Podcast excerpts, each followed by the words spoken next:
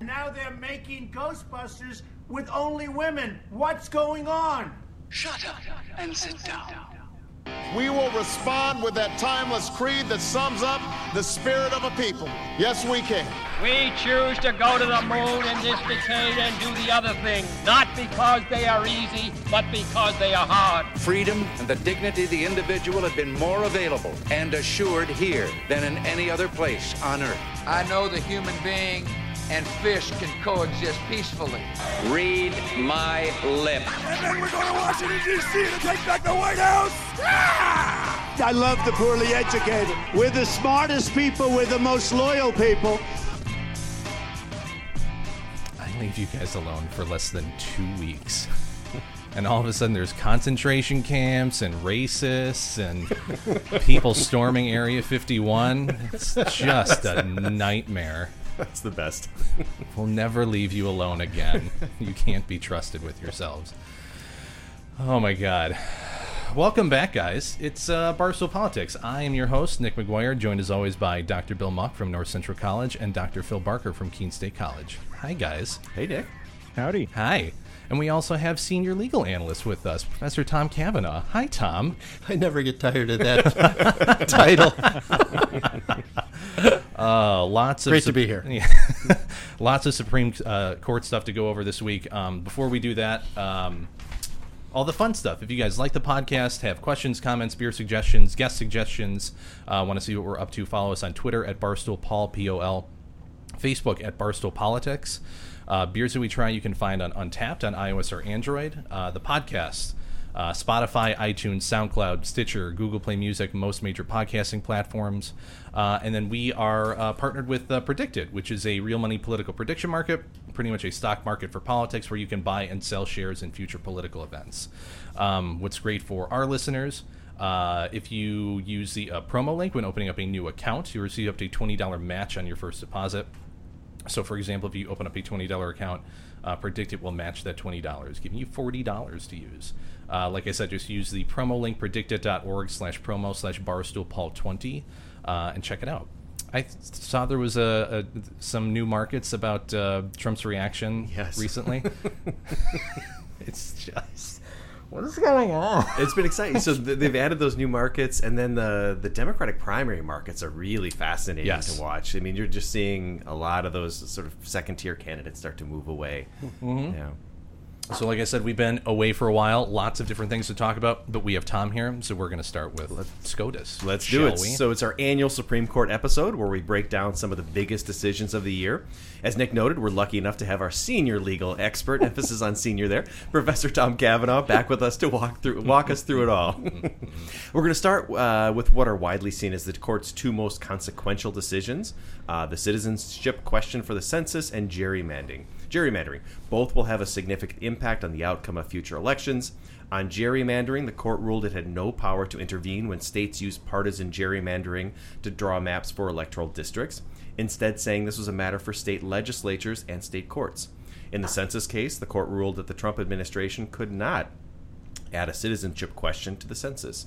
Well, they kind of said that. And over the last few weeks, we've watched Trump, the courts, and his own Justice Department grapple with the true meaning of the decision. Tom, as always, an exciting time. We'll dive into both cases, but before we do, any big pictures takeaway to takeaways from the court's uh, work this term? Maybe we should start by having a second of silence for uh, John Paul Stevens, who passed, the oldest uh, of our Supreme Court justices. and the sec- 99. 99, the second longest uh, serving. Okay, that's enough. actually he, after longer than I all, wrote the be. Chevron case, which is, in the annals of American life, one of the worst in our history. We can come to that when we talk about Kisor. So I don't want to give too much silence. And all right, the court decided 67 cases this term. Listeners might wonder, how can they only decide 67 cases in a year? Lawyers wonder the same thing. Uh, 28 were decided unanimously. Four justices uh, had eight majority opinions each, so that is the uh, high water mark. Two of the liberal justices, two of the conservative justices. The Ninth Circuit continues to distinguish itself as the dumbest circuit in America. They accounted for 20% of the whole Supreme Court docket, and 87% of that 20% were overturned. Is that right? Jesus. Yeah. 12 of 14 cases uh, Were brought- overturned. were overturned. This is consistently uh, every year uh, the case. And when I get to five to four decisions, it's not that that's a liberal court and this is a conservative one.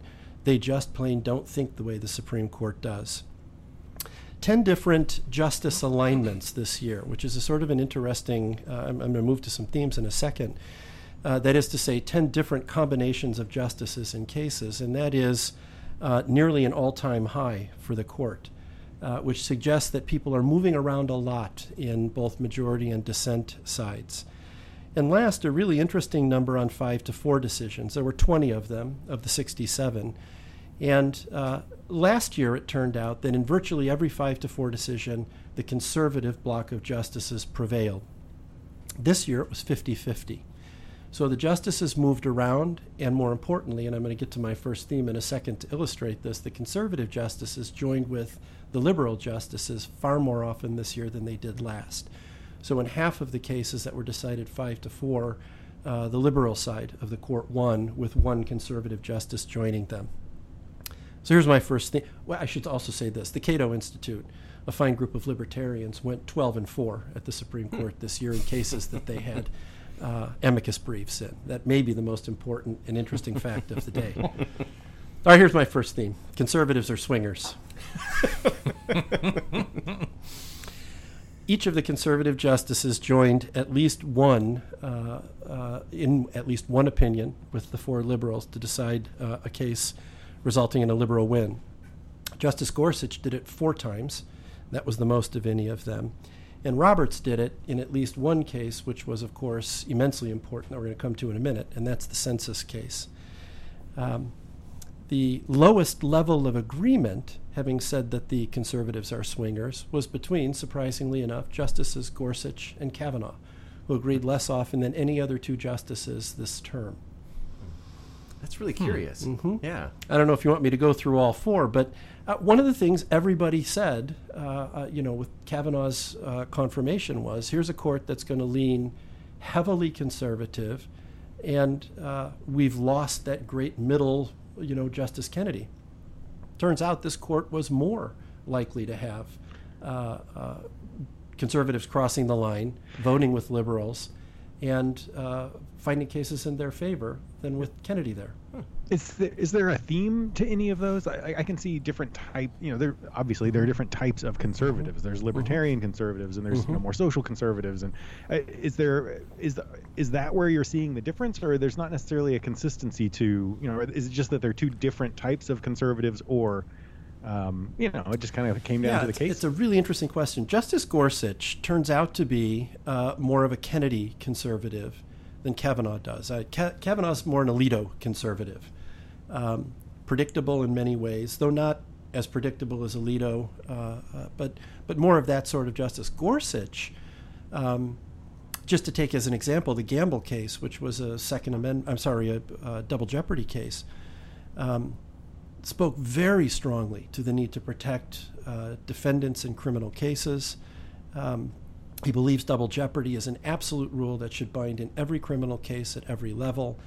Um, that's not necessarily the law and order approach to this kind of case. So I, I, I think, Phil, you're exactly right. There are different kinds. Gorsuch and Kavanaugh turn out to be two profoundly different kinds. And there's been a lot of talk this year about Justice Thomas, who has really forged sort of his own judicial ideology. Um, uh, one commentator described his path this year as breathtakingly different than the rest of the conservatives on the court. So I don't know if I'd say it's a fractured conservative wing as much as I'd say, as you did, Phil, they think differently about these cases. They're generally speaking constitutional conservatives and relatively uh, strict constructionists, but they are willing to move around and, and make judgments they think are right relative to the law. Which is what you want to see, right? You Yeah. want to see this not be driven by you know, deep partisanship. Mm-hmm. Yeah, you like to see it get mixed up a little. Which is an excellent point to make before I make my second one. Let's do it. Liberals are followers. that is, the four of them all vote together virtually all the time. Uh, now, not universally, uh, but there's far less crossing the line uh, among that group than there is the other now. And I, this feels to me like a really profound irony given all of what happened and, and all of what was said during the Kavanaugh hearings. Now we'll see what happens. You know, Justice Stevens took the court as a fairly conservative Republican Mhm.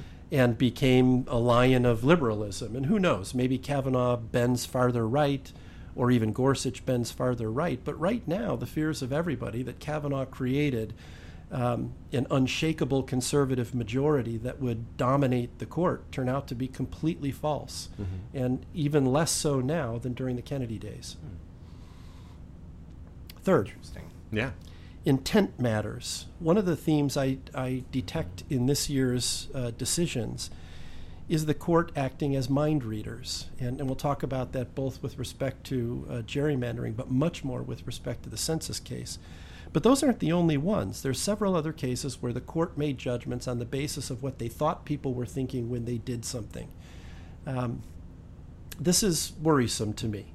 So we'll talk about pretext in the census case in a little bit. But um, let's note that the census case is the only time in modern American history where the court has said something like uh, a presidential or a congressional uh, act is unconstitutional because the motives were bad.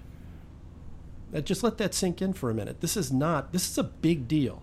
We've that- spent that a lot of time talking about cases with Yeah. you where we we've said intent doesn't matter, right? That the court is going on the law, Mhm. not what the intent of the activity was. And at, at least that historically, that's what the court Yes. has. That's how yeah, the court has absolutely. viewed it historically. And so maybe the galvanizing event here is trying to get inside Donald Trump's head relative to all the different immigration issues that have arisen. You know, the, the wall case, which comes back next year, um, uh, one after another, people trying to decide what's going on in the guy's head when he does what he does. And the court has followed suit. But when we get to the census case, I think we should reflect on that uh, dimension of the case. This has not been done in modern history. It's a really big deal. The last one, just so we can get to gerrymandering, is that stare decisis is creating a lot of tension on this court. Um, Justice Kagan uh, versus some of the conservatives. Um, I- in a- uh, let me interrupt for Oh, just a second because I can hear people that listen to this who would say to me, "What does stare decisis?" Oh, I'm, so s- start I'm sorry. by saying that. Yes, then, uh, I'm so glad you did. Uh, respecting precedent. Mm-hmm. Um, let the decision stand. Uh, it- Previous it's- decisions. uh, previous decisions stand. Um, and there has been case after case this year uh, where, generally speaking, the conservative side of the court was prepared to overrule previous decisions. Um, and where Justice Kagan took the position that doing so was inappropriate. The case where she makes the strongest argument about this is called Knick, K N I C K, the facts of which don't make any difference to anybody who listens to Mhm. the, the podcast. But in it, she says, and, and this will matter to people who listen, even if the law was wrongly decided by the court, and even if uh, it is glaringly obvious uh, that that is true, the only time the court should reverse itself is where there is, and this is her phrase, special considerations. And she thinks those are very, very rare. Um, now, what she's clearly worried about is Roe versus yeah. Wade. The problem is that she can't make that uh, sort of argument consistent with the way liberals have thought in overturning, let's say, Bowers versus Hardwick with Lawrence. If there were no special considerations at work in Roe, then I don't know what they were, let's say, in Lawrence versus Texas and, and the overturning of Bauer. Uh, so, uh, Bowers. So, stare decisis is a big deal right now because that's what anchors the way people think about deciding cases. I don't think the conservatives see themselves as treating it in a cavalier way. They'd simply say, if the law was wrongly decided, our job is to fix that. Kagan would say, if the law is wrongly decided, you only fix it where there's a good reason to do so. So those are the four themes I see. Interesting. Yeah, it's it, the movement on the right is is somewhat surprising. Mm-hmm. Uh, and I, when you first started talking the data, I was thinking Roberts was going to be the mover more so, but the fact that you said Gorsuch, Gorsuch. and Kavanaugh have you know moving quite quite significantly as well. That's that's interesting, right? Mhm. And it's it's one year, so it'll be interesting to see over time. Right. That's Yeah, my point about yeah. Stevens. Maybe this is a year where uh, uh, Kavanaugh and Roberts, in their each particular way, have good reason to be worried about their perception. Yes. Uh, the Mhm. perception of them, I should say, and of the court. And it could be that as Kavanaugh feels more uh, confident Mhm. in his role and in his space, um, maybe he reverts. I don't know. We'll talk about Roberts later, but uh, maybe Mhm. if as he feels the court is in a, in a safer place politically, he might. Uh, That's not happening. Yeah. That's the problem. It is not happening. The the docket next year has some very significant Mm-hmm. hard cases on transgender rights, uh, sexual orientation rights, gun rights. It's it, it, it's no easier a term next year than this. So when we get to that question, I think we should ask to what degree should Roberts be worried about the court versus the law? The law. It's great. Yeah. Well, should we start with gerrymandering or the Yeah, census? Jer- yeah. Okay. Let's- So we've we've spent a lot of time talking about gerrymandering, and over the years, you've kind of convinced me that this is this is the one thing that explains so much of what is is plaguing our political system. And and when this decision came out, I, I know we texted, and you weren't weren't real happy about this. I, I think both of these big ticket cases were wrongly decided. Um, and, and not on, on a political basis, but I, I- I think on a legal basis. Uh, let this line uh, be the one that starts our conversation. Roberts says, in his opinion, where he uh, joins the four conservatives, not surprisingly, this the fact that gerrymandering is inconsistent with democratic principles doesn't mean that it produces a judicial response. Huh. of what other thing do we say this? We are undermining American democracy in ways that are uh, incalculably destructive. And if the court isn't the answer, and they think state legislatures and voters are, uh, I, I, just I think it's ludicrous. So can I? So the the the, the court um, let political gerrymandering stand, right? So Correct. The, the as you read in the introduction, saying that it's left up to the state legislatures and state courts Mhm. if they want to deal with this. So how? Um, I mean, this is just my my question for you, Tom. I'm kind of curious about your logic. How is this different from? So we've talked about other cases where you have essentially argued that just because something is wrong doesn't mean the court should intervene, right? Because Mhm. you know Congress should change the law. So the court may not like the law; it may be problematic, but it's Congress's job to change it. So this feels a little bit like that. So why, why does this bother you in a way that maybe it wouldn't in other in other situations? Yeah, three Does that, reasons. Does that make sense? It absolutely uh, three reasons. The first is I don't think there's any other remedy. That is, if the court doesn't intervene, gerrymandering is a permanent part of American life. And it turns out that even in states that have had these commissions instead of uh, partisan political, uh, it doesn't change that much. The commissions uh, uh, apparently aren't working. Second, um, the First and Fourteenth Amendment arguments in this case suggest to me that the court has room to get into the case. So they essentially said uh, this is a non justiciable issue uh, for them. It's beyond the reach of the courts, is the way Roberts put it. And I guess what I'd say is the litigants in this case made a very compelling claim that freedom of association and uh, equal protection rights are violated in states where uh, gerrymandering takes place to the degree that it did. And all four of the liberal justices took that position as well. Justice Kagan's been angry a lot this, ter- this term, uh, and this is another one of the cases on which she was. And she had a, an argument where she said um, something to the effect of think of how many uh, maps you'd have to draw. Uh, and, she said, well, this would be the 3001st worst map, uh, or something to that effect.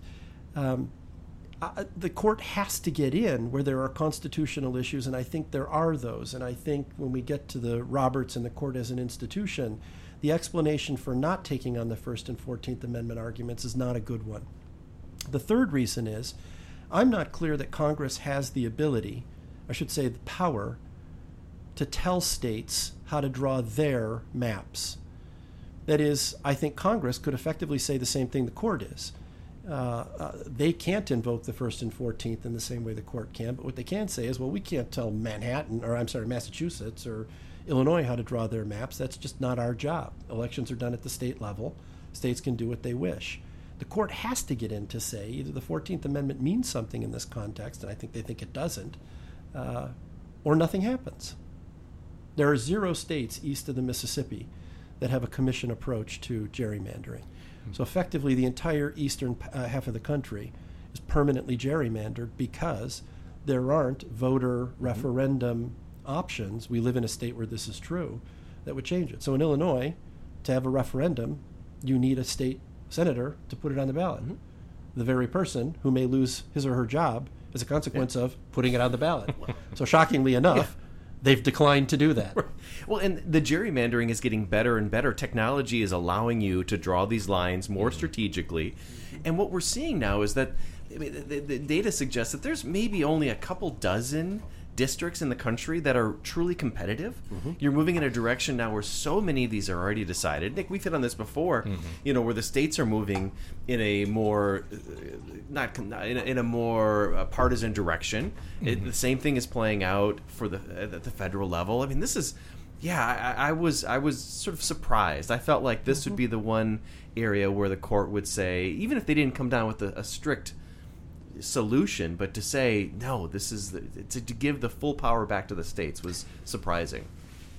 I, maybe I'll add a fourth thing. It's not a it's not a reason. The, the first were reasons why I think the court should have done something different here. But the fourth is that one of the things Roberts talks about in the decision, and, and this was raised by litigants on that side, was, well, listen, this would mean the court has to adjudicate every election in America, and, and there'd be no end to uh, uh, the judicial interference with the democratic process.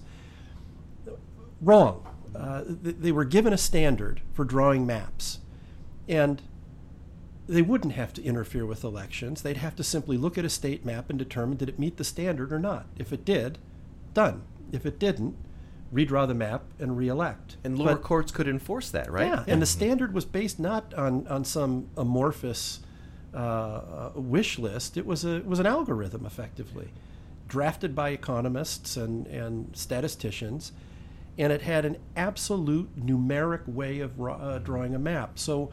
Uh, uh, maybe this is a fourth argument for getting in, and it is they could have adopted a standard.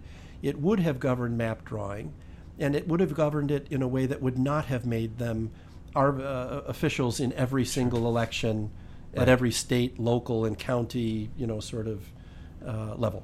Here's another thing that I'm worried about. So the the court essentially in this decision says that you can gerrymander for party, so for po- political reasons, mm-hmm. but the, the the the Congress has also said you can't gerrymander for race. Mm-hmm. Right, so the Voting Rights Act says you mm-hmm. can't you can't gerrymander a district uh, based on, on race, right? To say that we're going to do You that. can't gerrymander to produce all white. Right.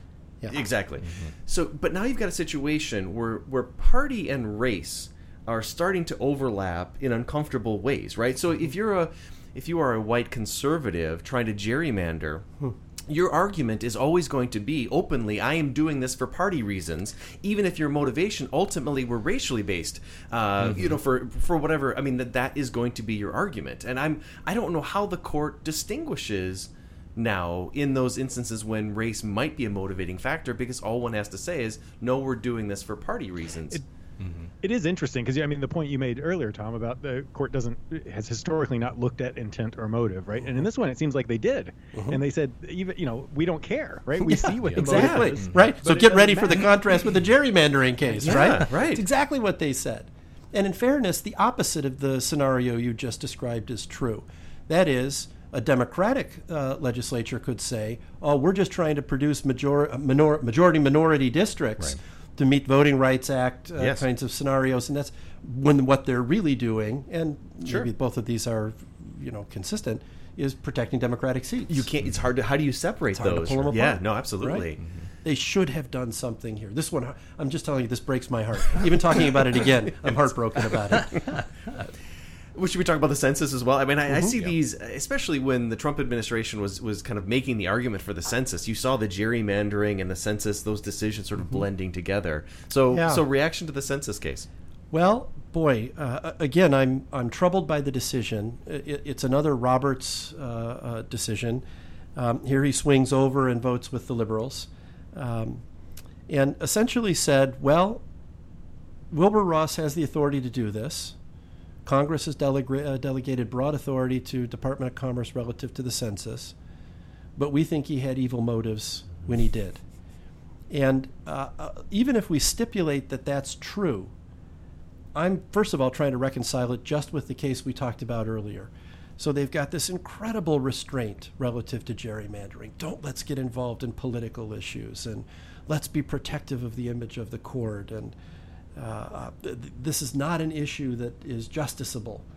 Well, now they're climbing inside the head of the Commerce Department secretary's head and deciding on the basis of um, what I think everybody agrees is controvertible evidence. Let's not call it weak or strong, but certainly evidence that can be interpreted both ways. Well, he was up to no good, doing a thing he's le- uh, entitled to do. This is this is what's so ironic about this case. So it's kind of It a does- it step. does- Oh, go ahead. No, it, I just it does the contract uh, just to kind of highlight that, right? Yeah. The, the thing they say about gerrymandering is if you are doing this for political gain, Mhm. that's your prerogative. That's right? your prerogative. in this case, they're saying you're doing it for political gain, and therefore we're going to slap your wrist and say you can't do it. And so, which yeah, the logic- undermines American Yeah. democracy more? Right. Yeah. Gerrymandering, uh, gerrymandering ourselves into uh, uh, effectively um, two teams Yeah. that never play uh, the same game with each other, or asking a question about citizenship, the likes of which we've asked on American census forms. We did for decades and decades. Correct. Uh, Can I can I ask a quick clarifying question? I haven't read the decision on the census yet. Well, I, I so I know what they what they decided, but what what's the exact logic of it? Is I mean they they must say something legal other than just that he he had bad intentions. Do you have? Well, you yeah, I have the quote. Can I read it? Because I thought this was great. Because he, uh, Roberts uses the word contrived, um, and then he goes on. Uh, the sole stated reason for adding the citizenship question, so he goes on, um, seems to have been contrived. Federal agencies, quote, must offer genuine justifications for important decisions, reasons that can be scrutinized by courts and the interested public. So basically, what the Bush, uh, what the Bush, what what the Trump administration brought was they said this was about the Voting Rights Act. It was really for political purposes. That's a contrived explanation, and the court has some that you should bring genuine justifications before the court. It, it's sort of like he s slapped him, say you're you're you're lying to me. But that, that like that. I mean that that's a whether you agree with that argument or not. It's an it's an argument, right? There's logic to that. You can make an argument that every governmental decision should have, you know, an abstract that explains the logic behind it, so that the courts can. But that's not in the Constitution, right? There's nothing that says that a decision has to be uh, laid out clearly in a way. So I, that's where I'm not sure. I, is there a like what's the legal principle that they used? Is is there one? I'm not. You know, I don't necessarily. I, I've said on the podcast before. I didn't think I didn't like the idea of adding this question. So I'm not heartbroken by the outcome, but I don't understand the. I'm not sure I understand the legal logic or the legal argument that went into it. it, it is beyond what Bill said, premised on a federal statute that requires some explanation for administrative judgment. So it applies to all administrative agencies. Um, but Congress wrote that and the census uh, legislation in language so broad that even the court said we can't tell him he can't do it, and they haven't. So if this was a, a an every other year thing, uh, two years from now, there's likely a census question on citizenship. The import of it is that it's a decennial uh, census, so we won't have a chance again for 10 years to decide the case. But basically, they sent it back to Commerce to explain again how it is that they reached the conclusion that this question should be there, um, which effectively means it's not. Well, Because of the time frame. Because of the time Yeah. frame, not because the court said the question is inappropriate. And I and I, I think that got lost in the headline. Census won't include question, says Supreme Court. Doesn't explain that the court didn't say the question was inappropriate. It said that the motives of the secretary who put it there were invidious. So they punted, What- in essence. I, So I, I mean, realistically, they, they Yeah. have to know the pure logistics of putting the census together means that it's not going to be there, and they're Mhm. not going to have to deal with it again for another decade. Be straight with us. Yeah. If, if you think if if Trump had come and said, "I'm doing this for political reasons," I'm doing this because I'm in. I run the Mhm. census. Mhm. This is within my purview. Mhm. I think this is going to help uh, Republicans. Mhm. And you may you may disagree with me doing that, but I have the power to do so. You think the court would have said thumbs up?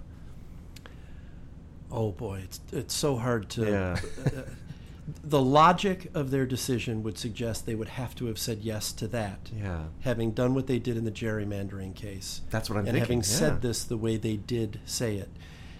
I, I, we, we said we'd come back to this Chevron Yeah. thing that uh, Justice Stevens uh, imposed on the American public. he did a lot of good things, but this Chevron says you always defer to an administrative agency. Uh, and I'm way oversimplifying, but you might recall the last, oh, not maybe the last time I was here, earlier uh, when I was here, we talked about the Kisor case. which is all about the question of deferring to administrative agencies. And, and the hope was in that case that they would, at a minimum, move toward overturning Chevron and say agencies aren't uh, authorities unto themselves. They have to act in ways that are appropriate, and courts can oversee the judgments they make. Well, the court decided it couldn't do that in Kisor. So you've got a sort of threefold uh, horror show in these cases. We can jump in uh, on the census question and not defer to an administrative agency. We won't do anything about gerrymandering, which is ruining the American democracy. And oh, by the way, in Kisor, we're going to respect stare decisis, uh, there's previous Yeah. Decisions, and not put back into the judicial realm judgments made by administrative agencies that are problematic. Are, on those two decisions on the gerrymandering and the census question, was Roberts the only was he was the only different vote, right? He Mhm. was the only one who changed. He was the swinger. I just so dig that that's the word we can use about. well, how did you describe liberals? So the the conservatives are- Followers. followers, Followers. right? I think both groups are going to hate that. Mhm. Well, that's So fine. it- is- so is, is the problem really with Roberts in that situation then? I mean, were the other justices all pretty consistent in their the conservative on those two justices have been opposed to gerrymandering reform for as long as it's been a question. There's been about 45 cases in front of the court involving States'. Generally speaking, conservatives always say this is a political question, not a legal one. Stay out of it. And liberal justices generally say democracy matters and we should do something about it. Um, so you'd expect Roberts to fall on the other side. And I guess when we get to the institutions questions, I'm going to suggest or question this is not about Roberts and law. This is about Roberts and appearance. And uh, anyone who listens to this podcast and has ever heard me knows that I think a great deal of John Roberts. But um, I'm worried about the direction he's taking in terms of protecting the institution. And, and this gerrymandering case is one good example of that. This is gerrymandering is only going to get worse and worse. So you know, states now have to run away from this. Both Democratic and Republican Mhm. machines are thinking, all right, how can we do this? How can we win? And whatever our state legislatures do, this is this is it's it's going to get Right, much much apart worse. from drawing a voting district in a way that excludes uh, racial minorities. yeah.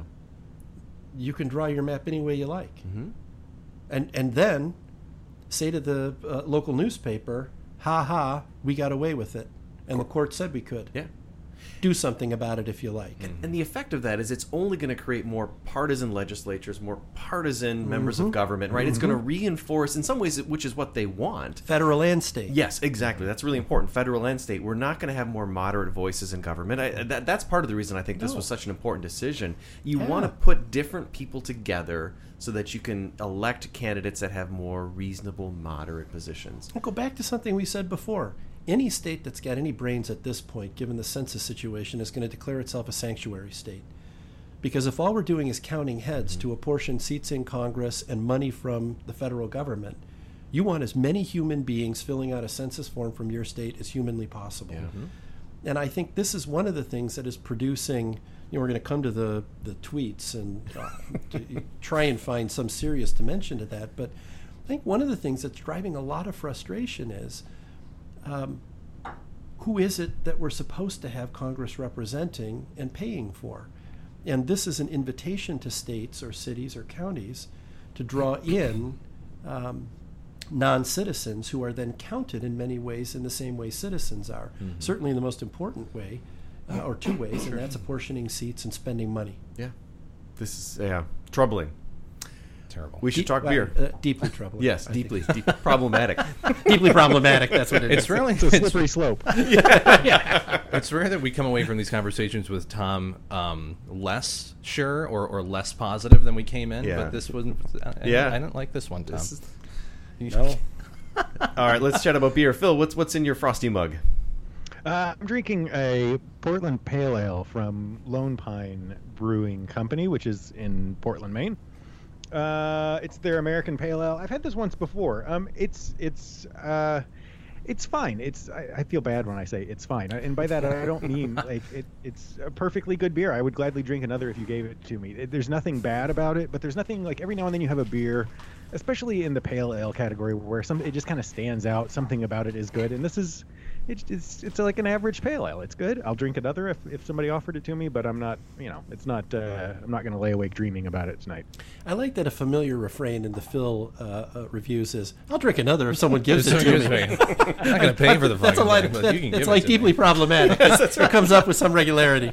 It's a good philosophy. Tom, why don't you tell us about the first beer that we're, we're enjoying?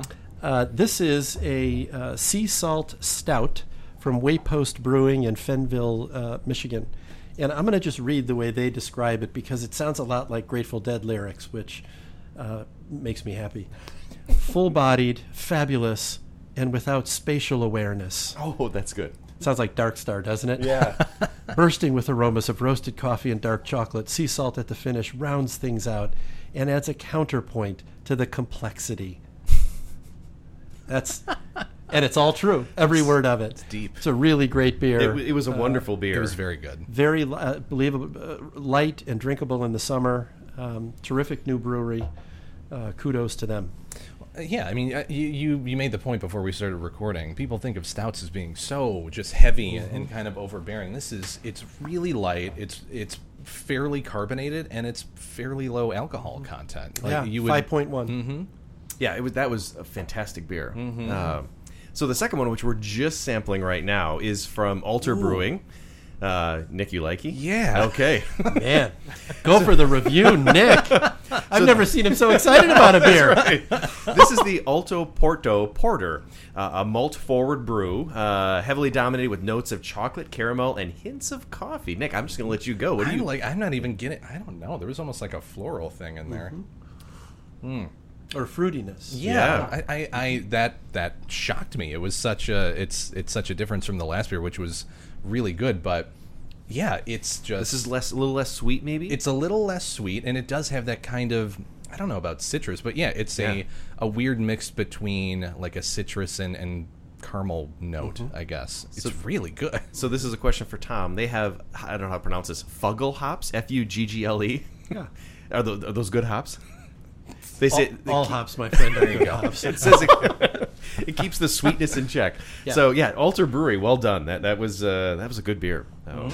All right, next week. Oh, go ahead. Yeah, uh, real quick, if you guys um, want to check out the beers that we have on the uh, podcast, podcast um, uh, check out uh, Untappd on iOS or Android. Just look for Barstool Politics, and you will find all of our beer reviews on there. All right, let's go to speed round. Yep. We're going to take a quick break from the Supreme Court to talk about what else? The president's tweets. As everyone in the entire world now knows, on Sunday, Trump posted a series of tweets in which he promoted what many see as a racist trope, suggesting that four minority congresswomen should, quote, go back to their countries of origin and help fix the totally broken and crime infested places from which they came. The real story here may not necessarily be the tweets themselves, but the reaction to them. Not surprisingly, Democrats were quick to condemn the racist language of the president. Yet, unlike Trump's previous racially insensitive comments, Republicans remained relatively quiet, and most declined to call the tweets or the remarks racist. Trump has seized upon this reaction to double down on the position, tweeting in all caps, "If you're not happy here, you can leave," and calling Congresswoman these kind Congresswomen anti-Israel, pro-Al Qaeda, and concluding that certain people hate our country. Thankfully, Trump clarified the entire episode by noting that those tweets were not racist, and he doesn't have a racist bone in his body. Case closed. Yes. Phil, this episode was a doozy, and it does feel to me as if we're seeing a shift in how the Republican Party approaches Trump, uh, which is something we've talked about before. But what's what's your read on this? Uh, well, I mean, there, there's a whole conversation that we could have, I guess, about the whether they're these tweets are racist or not. I don't know if Yeah. that's a conversation worth having. Uh, I'm I'm kind of curious. I'm going to throw it back to you to Yeah. start because you say that you, this seems like a shift in the Republican Party. So the the, the what what has happened since is that. Uh, Yesterday Mhm. was it yesterday when the House had the vote that that uh, condemned the the president, which hasn't happened in like a hundred years or something like that. Um, and uh, I see two sides to the, to the way that went. So that the House did vote to condemn the these these tweets. Um, but it, it broke out into this huge fight where Republicans essentially took the argument not that these weren't racist, but that it is improper to call the president racist on the on the floor of the of the House. And then there were four Republicans who voted Correct, for it, plus Amash, who's Yeah. te- no, no longer a Republican. So you, I don't, you, the way you framed it made it seem, I don't know, like you seem to think that Trump has kind of gotten a, a grip on it, and I, I was not overwhelmed by the number of Republicans who sided with the Democrats on this, but a little surprised that four or five of them. That's again, we've talked about how opposition to Trump from the Republican Party will come not in. Uh, you know, it's not going to come as a tsunami. It's going to come and eventually might be, but it's going to be a little here and a little there. So the fact that the that Republicans didn't stake the fight on no, he's not. These this wasn't racist, and that they that there were a few people who sided with him seems like I, I don't know what to make of that. I, do you You see seem it as like a little op- victory for a little victory, or I, I think I think that when you're when you're dealing with all the you know Trump is so unusual. Yeah. And and the opposition like we you know the, I feel like the first two years of the Trump presidency everyone was sort of always four steps behind because you're trying to catch up with this is not normal. This is not the way things have been done. But I think that to the extent that opposition to Trump or opposition to his sort of nationalist rhetoric, if it emerges, it's not you know you, it's going to be a big picture thing right? It's going to be looking at over time this movement that had occurred. It's you know more geologic than than uh, you know instantaneous. Mm-hmm. and and this seems like I, I, I don't know. It seems a little a, maybe a little shift in that direction See, So I, I read this the exact opposite. okay so Yeah. tell me what you think Well, because I, I look at who's responding. So it was the four members of Congress who voted against it. Mm-hmm. They were nothing, right? I don't even know any of their names. They don't matter. They may be in competitive districts. What matters in a moment like this is when somebody, for instance, like Paul Ryan has previously condemned the president when he did this. Uh, but instead, like Mitch McConnell, some of the heavy hitters all got in line. I didn't say get in line, but they didn't use the opportunity to respond to say this was inappropriate to the president. They were silent. Um, and Trump is not running from this, right? And previously, when he said insensitive things, there was a little bit of pushback from the party, and he seemed to say, okay, I, I shouldn't do that. There was no pushback. I mean, I, I don't think. Justin Amash, I don't think that's real pushback. I don't think four members of Congress. I mean, Mitt Romney, when he was asked about this, initially looked so uncomfortable. I mean, he said, "I, you know, I don't." He kind of walked away. Then he later put out a tweet saying that those were inappropriate. But it feels like those Republicans are on the defensive right now. You know, most of them were deeply troubled by this, upset by this. But I feel like the party doesn't have the strength to push back against the president in a way that they might have a year ago, or certainly two years ago. That, that's I don't know. That was just my sense of it, and uh, I don't know. Other Tom. So I, oh, let me let me throw one Yeah. other thought out there real quick, and then I'll, I'll shut up so other people can talk. It, this could be an example of, of two things can be true, right? In, in that you're talking about Yes. uh, you're talking about sort of a party level thing, which is that the institutions of the party could be solidifying around Trump. Institutions. But you could also have uh, you could also be having essentially individuals who start ch- chipping away, Yeah. right? As the party solidifies around Trump, that may be the thing that pushes a few of the Republican parties, like Amash, out of the or away from the party. Mm-hmm. And Who that- Bill so just described that as both- meaningless, marginal, and useless, I believe. No, I, I, I, I don't think they have the same power as Mitch McConnell. I, I Justin Amash. False. I, I, That's not what you said. Mm-hmm. okay, well, that's what I. That's I, I think in terms You of dumped all over the only libertarian in Congress. No, I love that Amash is pushing. I'm glad that he's doing that, but it doesn't. It doesn't matter, right? it doesn't matter in the same way that they asked Mitch McConnell, whose wife is an immigrant, about this, and he even had this just awkward answer where he said immigration is good for the country, but he wouldn't confront the president on his la- on his language. But what, I mean, this is like, uh, you know, when you talk about voting, one vote doesn't matter, right? So I, I, I don't want to be naive and you know Mhm. Pollyanna-ish or whatever, but Justin Amash, one person or four Republicans don't matter today. But if you add another one in a week and another one in a week and another one in a week, that's eventually it does matter. Sure. And so that's where I. Yeah, I don't. I mean, again, I, I I'm really torn. I, I am both disheartened by the extent to which this is just sort of taken as the new norm, but I'm also I don't know maybe a little in, little encouraged. I, so w what about what about the two of you, Nick Yeah. and Tom? We Bill and I have gone and talked too much. a pox on all their houses, as you might imagine. um, but uh, th- there's two observations I'd make. The first is I saw a Gallup poll that indicates uh, when people are asked, do you identify as a Republican or a Democrat, uh, 27% of Americans are prepared to say they are uh, of a party. That is to say, about three quarters of Americans no longer want to affiliate with a party. And I think this is why. Um, Trump is a crude, juvenile, often, uh, well, I- I'm not thrilled with many of the ways the others have talked. And I think this equally crude us versus them. I don't need any more black voices that aren't black or brown voices that aren't brown.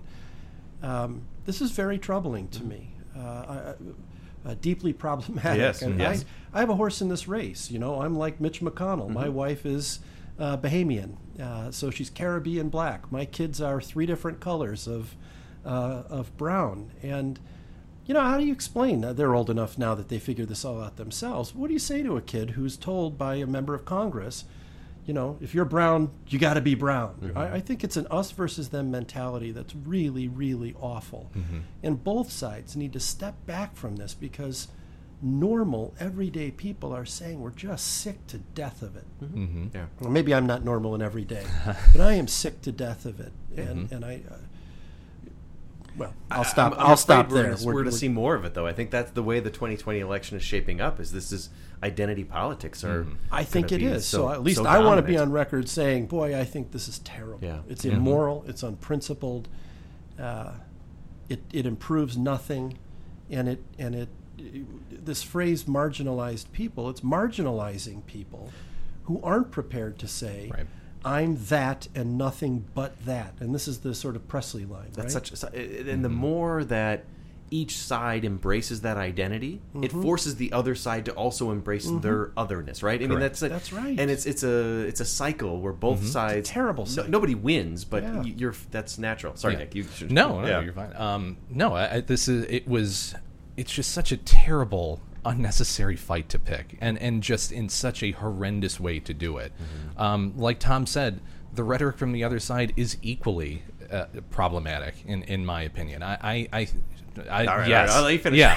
Well, I, I mean, realistically, I didn't say equally. I, I- I said I was deeply troubled by here's, it. here's why I think it's equally as problematic because realistically, th- th- this is that that identity politics bullshit where we're talking about concentration camps and or all border patrol agents are pieces of shit and the earth's going to end in 12 years and but they're all going to talk about Thir- all of our 13, rhetoric 13. yes whatever 13 Do, did they add a few months Yeah, yeah. is it like a doomsday cult now that didn't get the date right It was a cold winter. Okay.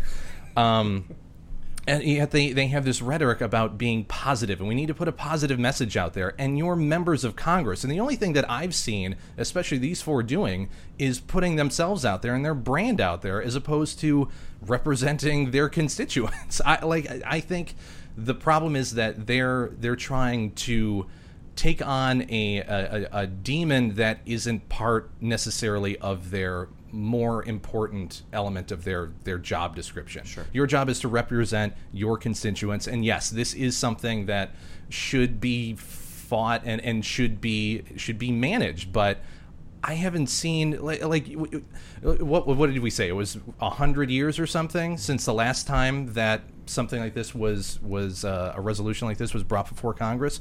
You can't pass a budget deal. You can't pass an infrastructure deal. You can't pass uh, comprehend, a comprehensive immigration reform. But this is the big thing. It's identity politics from beginning to end, and it doesn't stop. You're not doing your jobs. I, I get it. Trump is he's he's horrendous in a lot of these situations. You still have to you have to make policy. You have to make compromise, and, and I don't see anyone doing that. And these four, especially, I, I like I I think they're that type of representative is problematic for the country going forward. They're not bad people. They shouldn't go back to where they came from, which is here, by the way. Yeah. But yeah, like this this there are other important things that you should be focusing on. The, the one thing I, I I don't disagree with much of what I you know said, you Nick. shouldn't. The, the one thing I will say is though I, I, I want to be careful that we're not allowing. Part of what Trump is doing is trying to flip this back on these four women to say, look what they did, look how outrageous they are. You're right. And in doing so, don't think about what I said, right? And Mm-hmm. and there's been a lot of conversation about those four women, and and especially what Omar has said, and Mhm. she's been condemned for that. But that shouldn't be look the other way. I mean, the House passed a resolution. I mean, not specifically condemning Mhm. her. She apologized for her language. I'm not going to defend her. I think she's she's problematic in some of what she does, but I will say she is representing her constituents. So she represents a largely Somali population who feels like Jewish interests dominate the political system, right? I mean, so there's there's some ways where um, I understand her position, but that's different than saying go back to your country. So, I mean, what Trump? There should be a conversation about what Trump said, Mhm. and then we can continue to have this conversation about the squad. Uh, but let's not get so distracted that we can't. The president again, just like Justin Amash doesn't as matter as much as Trump. Like he's the president. We should Mhm. spend a few minutes on his rhetoric. Sure, you should absolutely Yeah. spend a few minutes. Don't put a and new then do thing. your job. Right. It's We- been in the yeah. news cycle for what a week now. It- Yeah. how- whatever. Like it's it's all anyone is talking Yeah. about. So I, I don't know.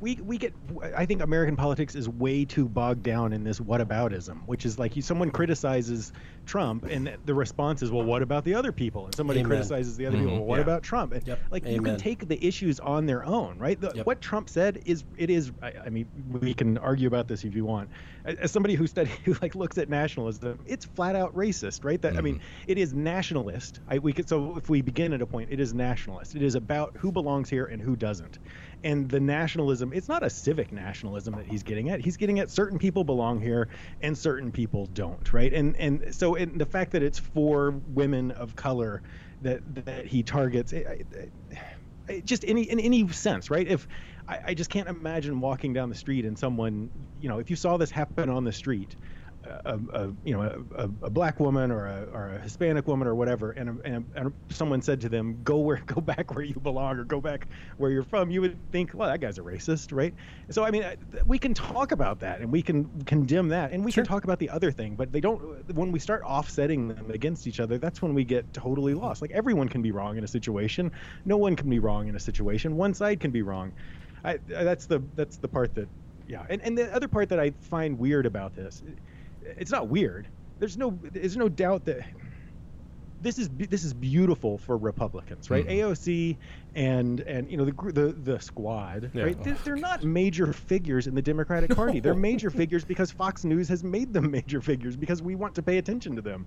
You have a difference. There are always fringe people, right? Whether it's Steve King in the Republican Party or whether you know in the Democratic Party, there are people who are saying more extremist or crazy things we what we have is the president of the United States, the person who the party has solidified around saying this. So that that's I don't know. That seems like we can point out the problems with the with the four congressmen that he's talking about, but it's a whole nother issue when the president of the United States is saying it, and it recall it calls for a different type of response. I think. I, I- I just would add one more thing, and, it, and I know we're way over time on this, but okay. having said a pox on both of their houses, uh, I, I don't mean that in a in a throwaway way. I, I, I want to know where the adults in the room are. Mhm. Um, because the, the Phil, to your point, and I, I'm so glad you say, let's stop with the fighting about equivalence. Well, who's worse than who, uh, sort of thing. If you're walking down the street and you're my son and you hear, I don't want any more black voices that aren't black or brown voices that aren't brown. I'm not sure that's any less destructive to your ways of thinking about yourself and, and the rest of your family and friends than is what Trump said. I don't want to compare them in, in terms of their vulgarity as much as to say, um, until we stop thinking about human beings based on the way they look and start asking ourselves about the, the, the cluster of experiences and ideas and aspirations. Here's where I'm going to say, I don't want to sound Pollyanna-ish like Phil did either, but man, this something this, this means something to me. I want my kid judged based on who he wants to be and how he thinks and what his ideas are. Not is Ben darker than Sean, my two sons, and not are they speaking to the color that people think they are. And and what worries me about the brawl between these two sides is they're reducing the conversation in ways that are uh, indefensible and vulgar. Mm-hmm. I would agree. That's a good way to end. Mhm. Yeah. All right, let's let's move on to the peace cross. Peace.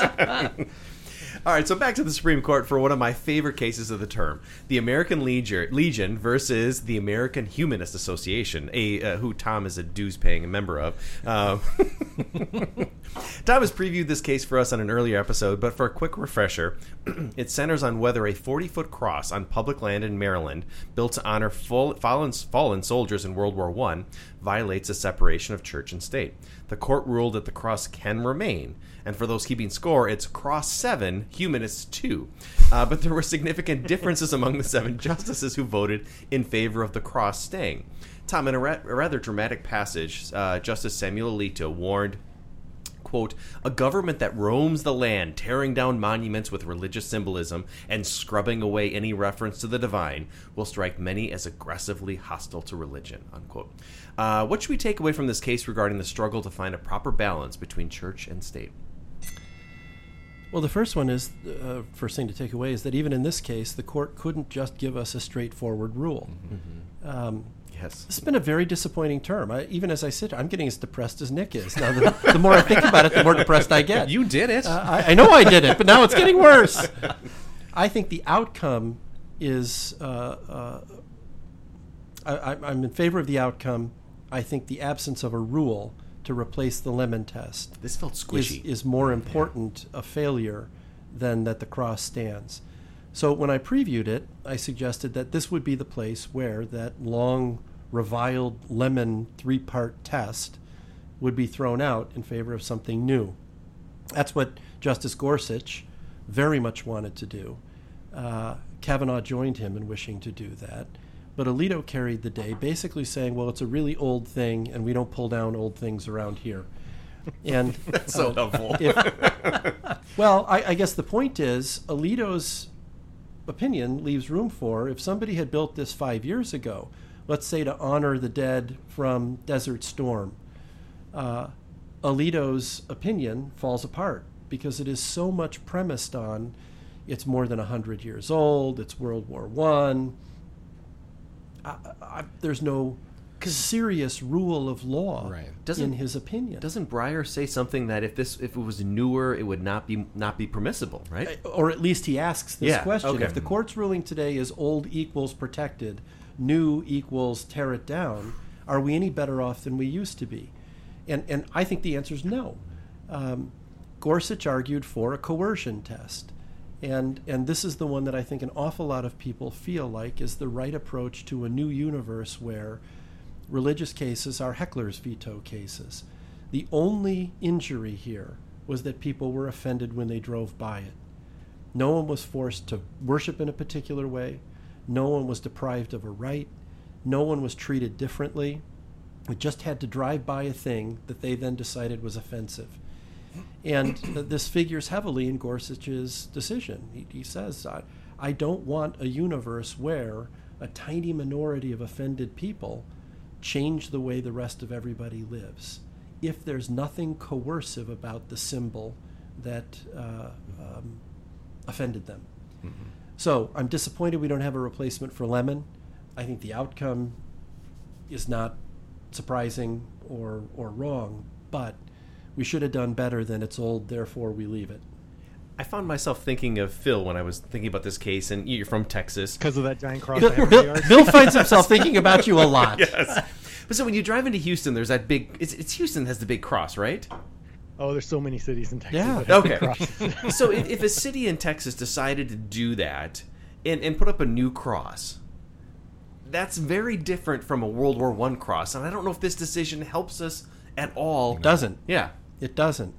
What would help is a standard that replaces lemon and says where a, a, a government act is coercive, in other words, where it establishes a state religion, it violates the First Amendment. Where it doesn't, it is not unconstitutional. So why not have a more pluralistic approach, which is what most of the people in America live with today anyway? Can we just say that out loud? This is a tiny group of people that is consistently litigating these questions. It's not the broad swath of Americans that are perfectly fine with a cross in one place, a Star of David in another, um, any other religious symbols. People are happy mixing them in public squares. People are fine interacting. This is the fringes on both sides fighting with each other, and a coercion test would eliminate this stuff. But mm-hmm. at the same time, we don't want our constitutional rights to be majoritarian rule, though, either, right? Like, oftentimes, the controversial decisions have been fringe decisions that have led to important, you know, protections Absolutely. of Absolutely. I'm not arguing for majoritarian. I think what I'm saying here is most people live their lives consistent with the coercion rule. If government doesn't tell me what I have to believe, if government doesn't compel me to do particular things, if government doesn't prevent me from doing particular things, I'm fine with my life. And a coercion test relative to these public symbols would effectively mean that in these contexts. Mm-hmm. Is there is there? oh, I know we had we had this conversation when we talked about this before, but how how much interpretation? Like you seem more confident and you you understand the idea of a coercion test way more than I do. So. Uh, maybe you can clarify, but coer- the idea of a coercion test seems to be still open to interpretation, right? It seems like I could argue, uh, yes, this big giant cross is on public land, and it's not coercive in the sort of direct sense, but at the, at the same time, the president of the United States is busy tweeting that people should go back to where they come from. They're not welcome here. So when you combine a giant cross on public, publicly owned land with rhetoric coming out of the presidency, then at some point, it's not coercive in a you know you are in our school, you must pray to Jesus sort of way. But you start. I, I think as a as somebody who studies nationalism, I start thinking about the ways in which these things kind of combine to create an atmosphere of coercion, even if it's not like a direct coercive act, if that makes sense. Yeah, it, it makes total sense, and it's it's a really important point. Um, on one end of the spectrum, you're exactly right. Mandatory prayers, mandatory pledges of allegiance, and that sort of thing. Um, I, all four of us, I think, would reject those instantly. Um, I'm okay with a rule that lets courts make judgments about whether or not the degree to which a person's conscience is um, I'm trying to think of a synonym for uh, coerced. It is manipulated. Uh, I, I'm okay with courts trying to decide where things do that and where things do not. I think that's an easier thing to do than this three part test that talks about entanglement and purposes and outcomes and all that sort of thing. And my guess is, in some ways, to go back to the old saw about pornography, you'll know it when you see it. I don't think any reasonable person driving past that monument to World War I soldiers says, if I'm not Christian, I don't belong. I can't imagine, uh, let's just say, a small Texas town erecting monuments in ways that would say you're not welcome here Mhm. If you're not uh, of this religious belief. Mhm. And I'm more confident that judges and, and ultimately justices can sort out when that's true or not than I am when they're excessively entangling religion and the state uh, in terms of purpose and outcome.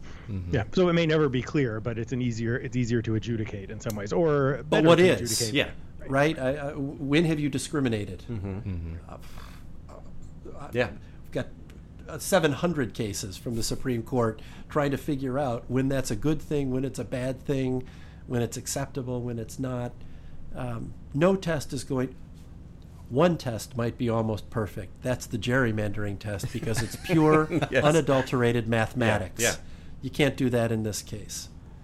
Well, let's transition. We talked earlier about talking about uh, Justice Roberts and his, his role in the court and the role of the court as an institution versus the role of the court as a branch of government. And I, I think we should just dive right in. So, Tom, why don't you start us off thinking about why Roberts' role this term was so uh, unique and controversial? Yeah, I'm not sure lots of people are thinking about it as controversial, so maybe I'm raising a point that others aren't thinking about. But um, I, I- let me start by saying, in the same way that you often give the caveat, what Trump said was terrible, and now let's talk about something else. um, I, I really, really respect Roberts, and I've said that many times on this podcast. But, and, and this is a big but for me, this term feels to me like he is more worried about the court's reputation as an institution than he is about deciding cases in ways that are appropriate for American life. Um, so I, I know you and Bill, uh, or you and Phil, kind of talk about being institutionalists who like to institutionalize Espe- lots of things. norms, especially norms. You like norms and, and that sort of thing. I'm worried that uh, the, the Roberts philosophy is do no harm, don't interfere, protect the court at all costs.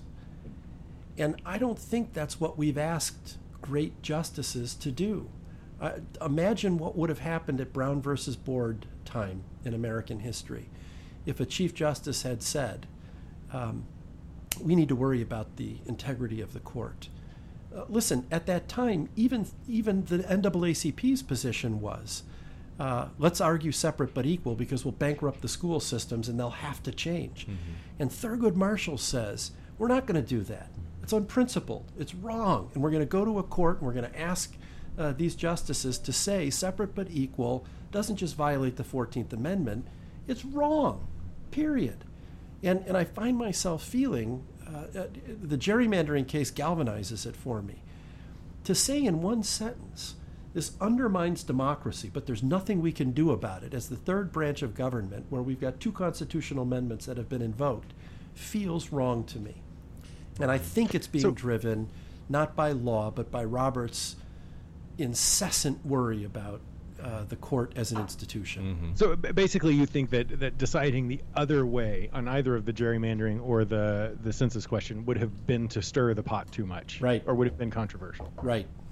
But it could have been historic. I'm- I'm thinking about the gerrymandering case. You, you talk about the long term legacy of a mm-hmm. case, mm-hmm. saying that gerrymandering is wrong. That that could be one of those, you know, paradigmic, paradi- paradigmic, par- what is it? Paradigmatic. Yeah, yeah, yeah. Paradigm changing moments where everything beyond that we look back to say this is when we moved the democracy in a better direction. Yes. Yeah.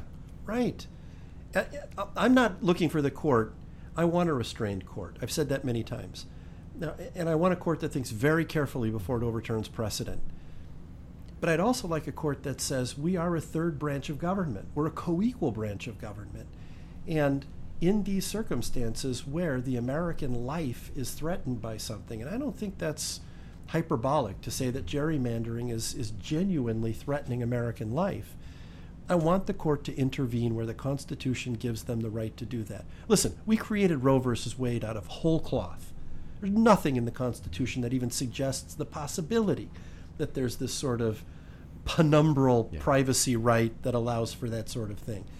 And whether that's right or wrong, let's stop saying the court doesn't do this sort of thing where it's important to American society that it does.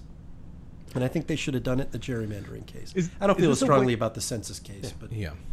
is this so we've talked about whether the court is political or not and and, and we, there's multiple ways of meaning that and, and when we've talked about it in the past we've talked about it more of like party id for Yeah. the different justices but this feels like and, and I, I i'm thinking about I, I haven't read that much but i've read a little bit um, since the, the death of justice stevens who who was concerned about the politicization of the court this feels like the politicization of the court not in the RD kind of way, but in the sort of political right, right, awareness, right? Right. They're playing the political game. They're they're acting more like politicians and less like justices in some ways. Yeah, that it's a it's a great observation. Um, and you'd think with life tenure, they're not worried about themselves. Uh, Roberts is worried about the court. To go back to this word you like to use as an institution. Yeah. And I don't I don't want to diminish the importance of the court as an institution, but if it's not doing anything, uh, and and man, this is a term where it did very little. When you get right down to it, it did very little. States do whatever you want on uh, second prosecutions. We'll leave the cross up, but we won't give you a test. You can't ask that question on the census, not because the government didn't uh, uh, have the right to, but because you didn't ask it in the right way. We're not going to do anything about gerrymandering, even if uh, it undermines democracy. Well, they did some arbitration cases and some business cases, but the big ticket cases, they basically said, we're going to do the least we can in the least intrusive way we can. And even where there's this enormous consequence, we're not doing anything about that. So, I I mean, to kind of play devil's advocate with that, and we talked about it to, to some extent, um, we've seen enough from the two parties at this point, and, and you said it yourself. uh, They're, where, where are the adults in the room? I think there are enough conversations around the Supreme Court, uh, especially in terms of the upcoming election, but realistically, in terms of just political positioning that if they did come down one way or another, that creates a huge just firestorm on, on one side uh, or, or the other. Uh, in either of those two situations, it would have been terrible. And we already uh, have been dealing with conversations about packing the court and, and changing up the makeup of it. And from an institutional security standpoint, I can kind of understand his reasoning, at least at this point in time. I guess my issue would be how do you come out of that? I, I, I agree but, but with here's you. the one step too. Far. I don't want to monopolize, but here's the one step too far. Um, here's who'd be angry about a gerrymandering decision that adopted a standard and made it fair: incumbents. Mm-hmm. That's it. Uh, Republican residents of states gerrymandered Democratic would have said yay. Democratic residents of states gerrymandered Republican would have said yay. States that aren't totally gerrymandered would have said, now we're not going to be that. No one's angry about that. Except these people that make their entire life being reelected and doing a big pile of nothing Mhm. for anybody. politically. I mean, I- and he should make his decisions politically, but voting the other way in the gerrymandering case, and then voting the other way on the census case, Republicans get what they want. Right. Democrats get a big win. I mean, that, that would have been, you know, you can't make that decision. Or even say, Yeah. I'm going to. Things that undermine the Mm-hmm. fundamentals of America, uh, America, we're going to do something Yeah. about that. Yeah. Mhm. Maybe we won't do something about the census question, but at least do something about gerrymandering. I, I feel very passionate today. I, I, in fact, I'm almost worried that I've gone too far. Maybe we need, for the first time ever, edit the podcast. Cavenagh got all excited about uh, his kids, his wife, gerrymandering. Man, We'll- we'll change your voice. the Man, these three things matter, though. what's that, Phil? I said your kids, your wife, and the Supreme Court, the three things most dear to you. And my beloved Constitution is number four, and they're all under fire here. I will say, I don't know if anybody is in more pressure in the U.S. political system than Roberts, because you know Roberts. It seems like he gets hit from the left a lot, and he does. But the the attacks he gets from the right are vicious as well. I mean, mm-hmm. you know, I mean, the, I feel bad for the guy because you know he's he's trying to hold this institution together, and he's getting hammered from both sides. There's it's a, no way he can win. It's a difficult, yeah, mm-hmm. line to walk. But the logic of it, I mean, to, to go, kind of go back to your point, Tom, the, the logic of it, I, I am an institutionalist, right? Bill and I talk about this, the importance of the institutions.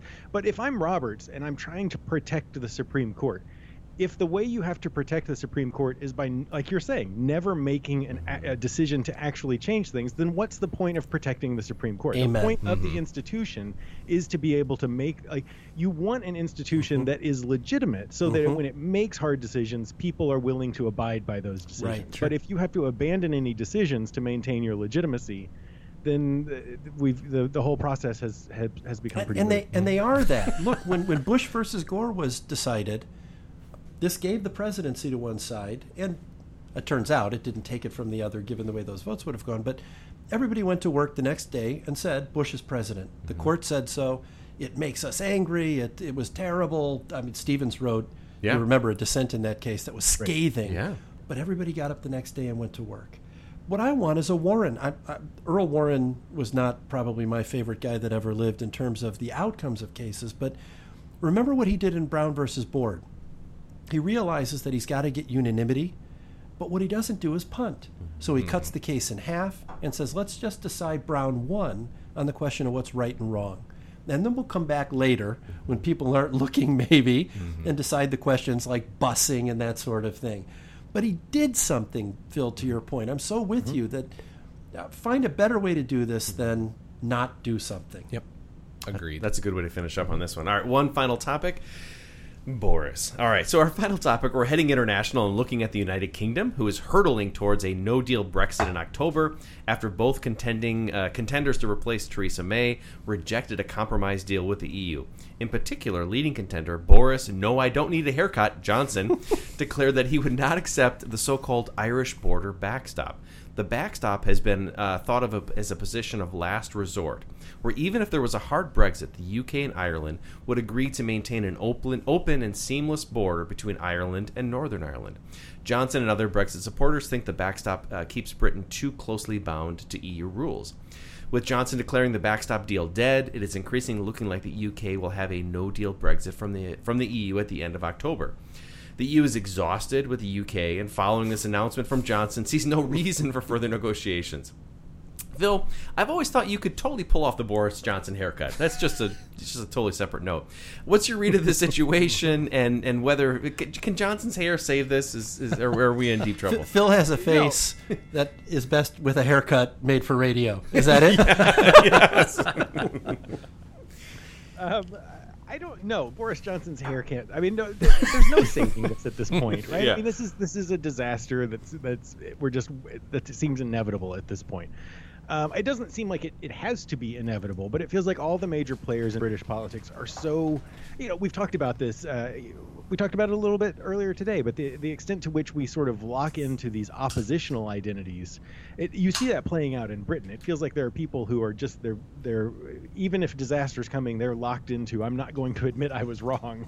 um, I'm not going to back away from a position. And now that that Johnson is the likely uh, you know, next prime minister or whatever. This is it's it's going to end badly, and and it feels like a an example of politicians putting it's not even principle. It's it's like putting some idea ahead of actual policy. I, th- this is you know I'm not an economist, but I will take the word of the vast majority of economists who say this is going to be an economic disaster for Britain. I do study nationalism. I was at a conference uh, less than a year ago where people were talking about this from a national like things that people don't think about. When you do away with the open border between Northern Ireland and Ireland, between the UK and Ireland, all of the the Northern Irish peace accords are are tied up in that. They are they are premised mm-hmm. on that. When that border goes away, those peace accords go away. The number of people right. who basically quit, uh, who who backed away from their sort of violent uh, approach to, to, to independence in Northern Ireland um, did so because people could move back and forth. You could live in in the Republic of Ireland and work in, the, in Northern Ireland, or vice versa. Are we going to get the IRA again? Yes. we yeah. So I mean, it's it's one of those where people have talked about the economic side of it, and I think it will be a disaster. But the implications of this are so are in so many other ways, and it feels like it's one of those where people are just they're they're they're refusing to you know it, it almost feels like a you know head in the sand kind of I, I that may be the case but i refuse to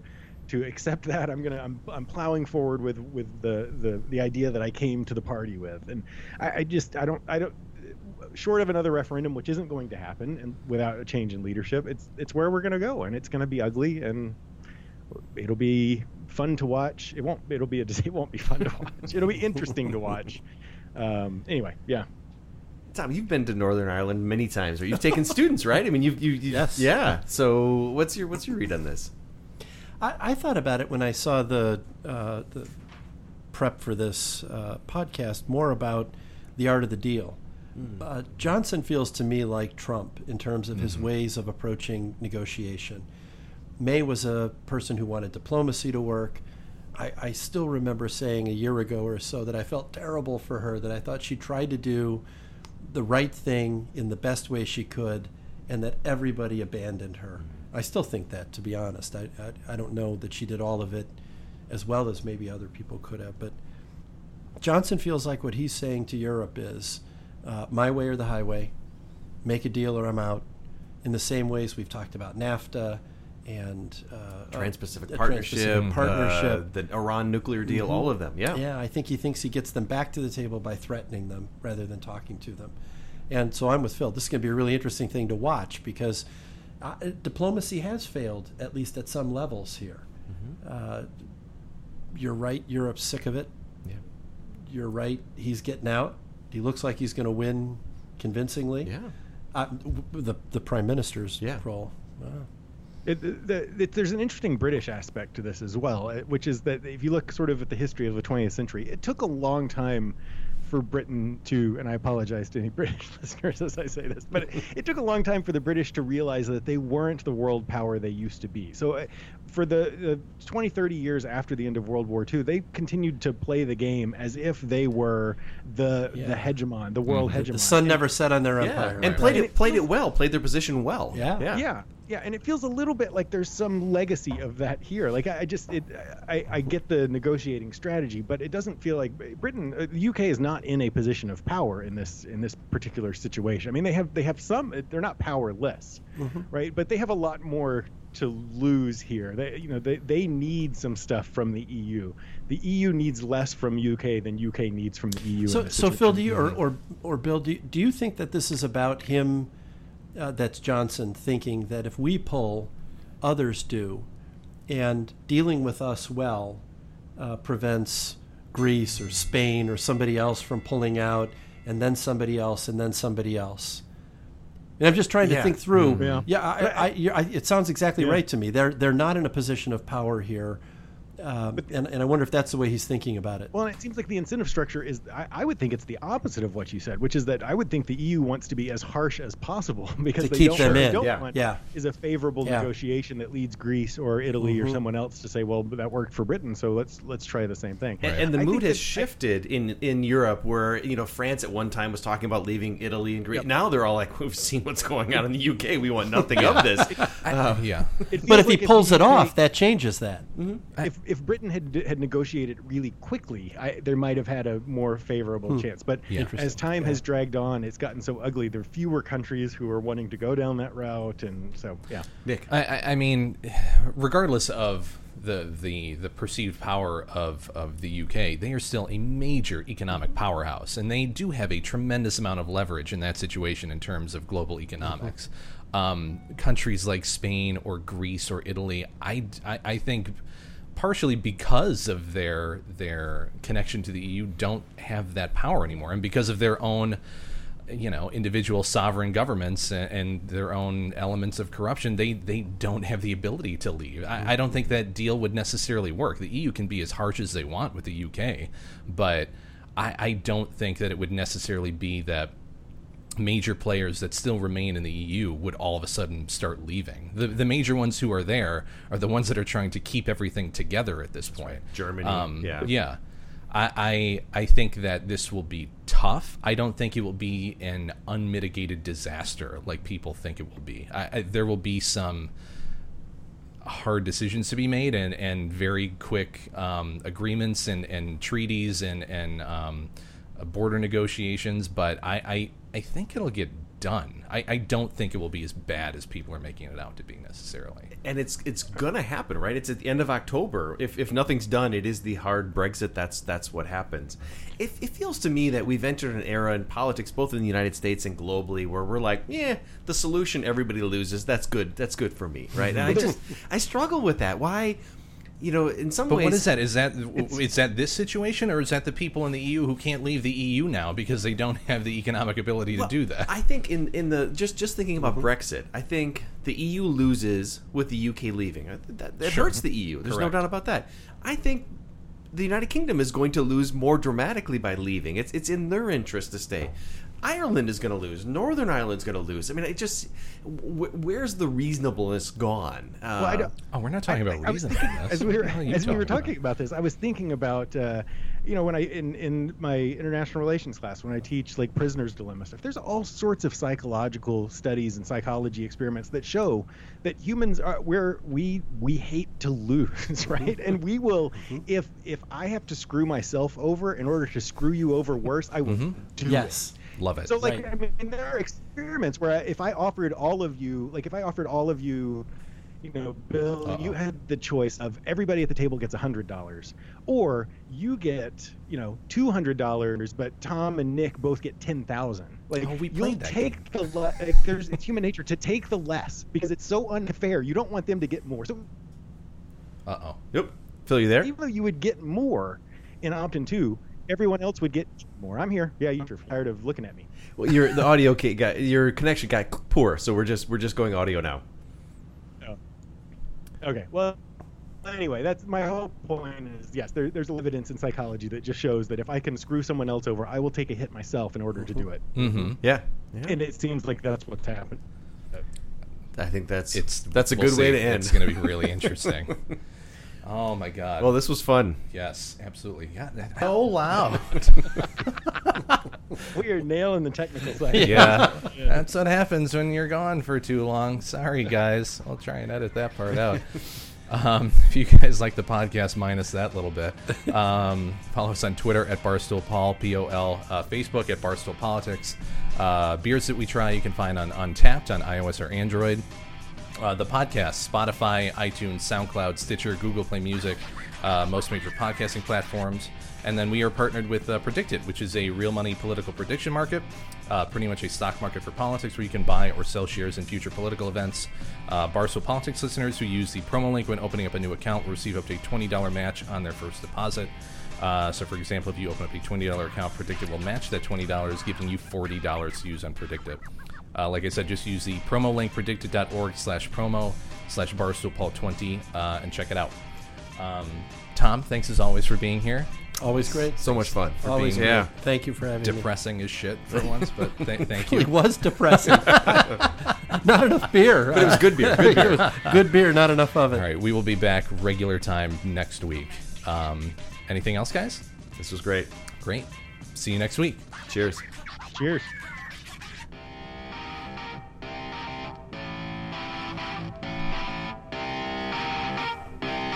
Shut up and sit down.